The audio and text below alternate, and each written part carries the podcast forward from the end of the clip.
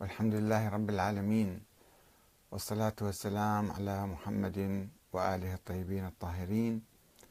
ثم السلام عليكم أيها الأخوة الكرام ورحمة الله وبركاته. نهنئ العالم المسيحي بذكرى ميلاد السيد المسيح عليه السلام في ليلة الكريسماس.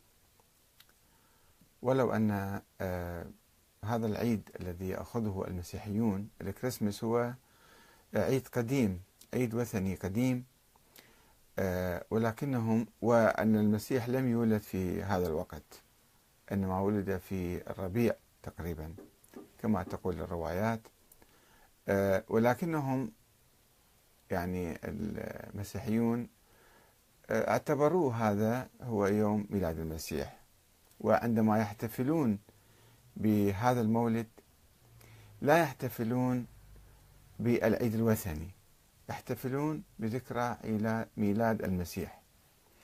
لذلك تهنئتهم في هذا المجال لا إشكال فيها.